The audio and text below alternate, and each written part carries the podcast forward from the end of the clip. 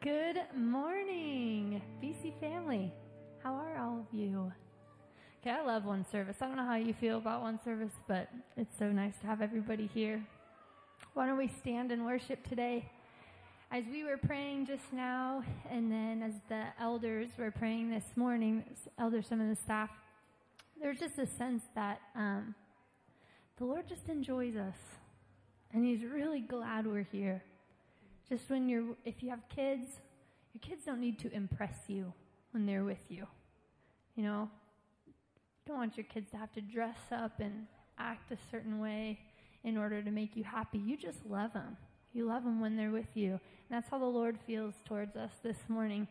So you can be yourself. You can be at peace. There's no need to put on religious garb or say the right thing. Approach Him in the right way. Just come. You're with your dad, and he's happy that you're here. If you could see his face, it would be one beaming smile towards you. This morning, it'd be the same way a week from now. It'd be the same way on Saturday night. It'd be the same way when you mess up. He is beaming at you. He is beaming at you. So, Holy Spirit, would we help? Would you help us feel your smile this morning? Father, would you enter us into the truth of what you actually think about us?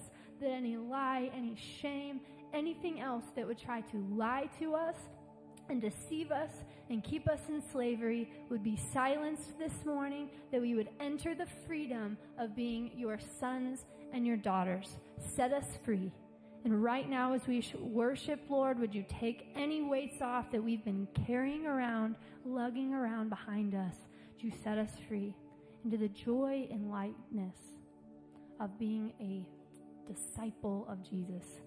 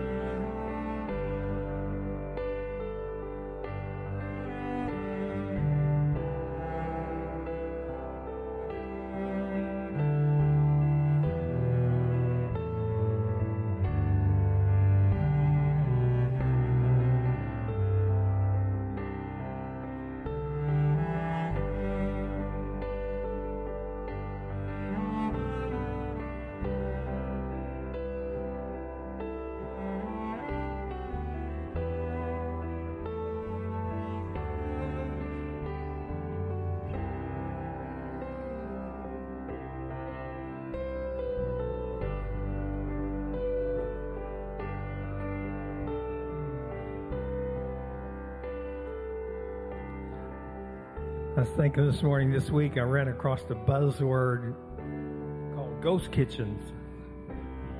Then, right after that, on the tail of it, I ran across another buzzword called, what was it, green swans. I realized how much I don't like buzzwords. and one of the buzzwords I've never really liked is counterintuitive, just to be honest. And so I looked up the, I think I just didn't understand it. So I looked it up in the dictionary it means contrary to common sense and your intuition, but it's still true. And boy, doesn't that speak to the things of the Spirit when we look at them through the natural? They're contrary to our intuition. I had a friend say to me recently, Brian, he said, The older I get, the less I want to talk, and the more I want to be transparent. Oh, what? You want to be transparent? And it made me think of this scene in the New Testament where Nathaniel Bartholomew has been following John the Baptist, and one of his friends, Andrew, has already quit following. John and is following Jesus.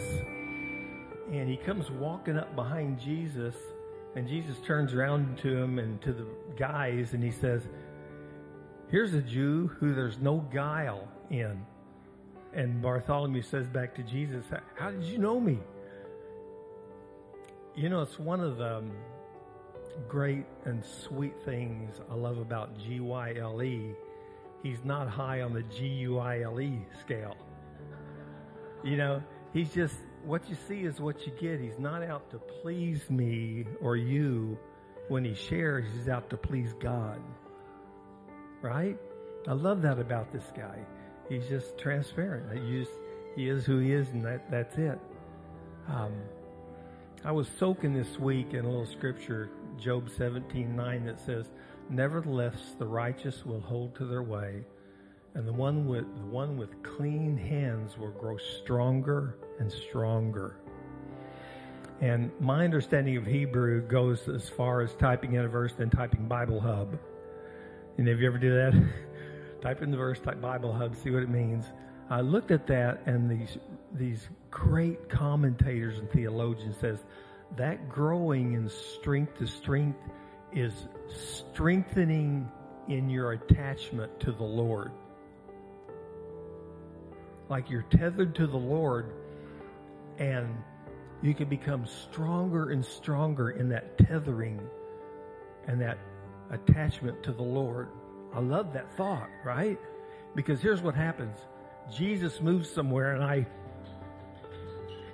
I just intuitively, naturally move along with him without thinking about it. Wouldn't you love to be there? Like you just intuitively follow Jesus wherever he goes? You know, you don't have to look real hard to see the evil in our land today, right?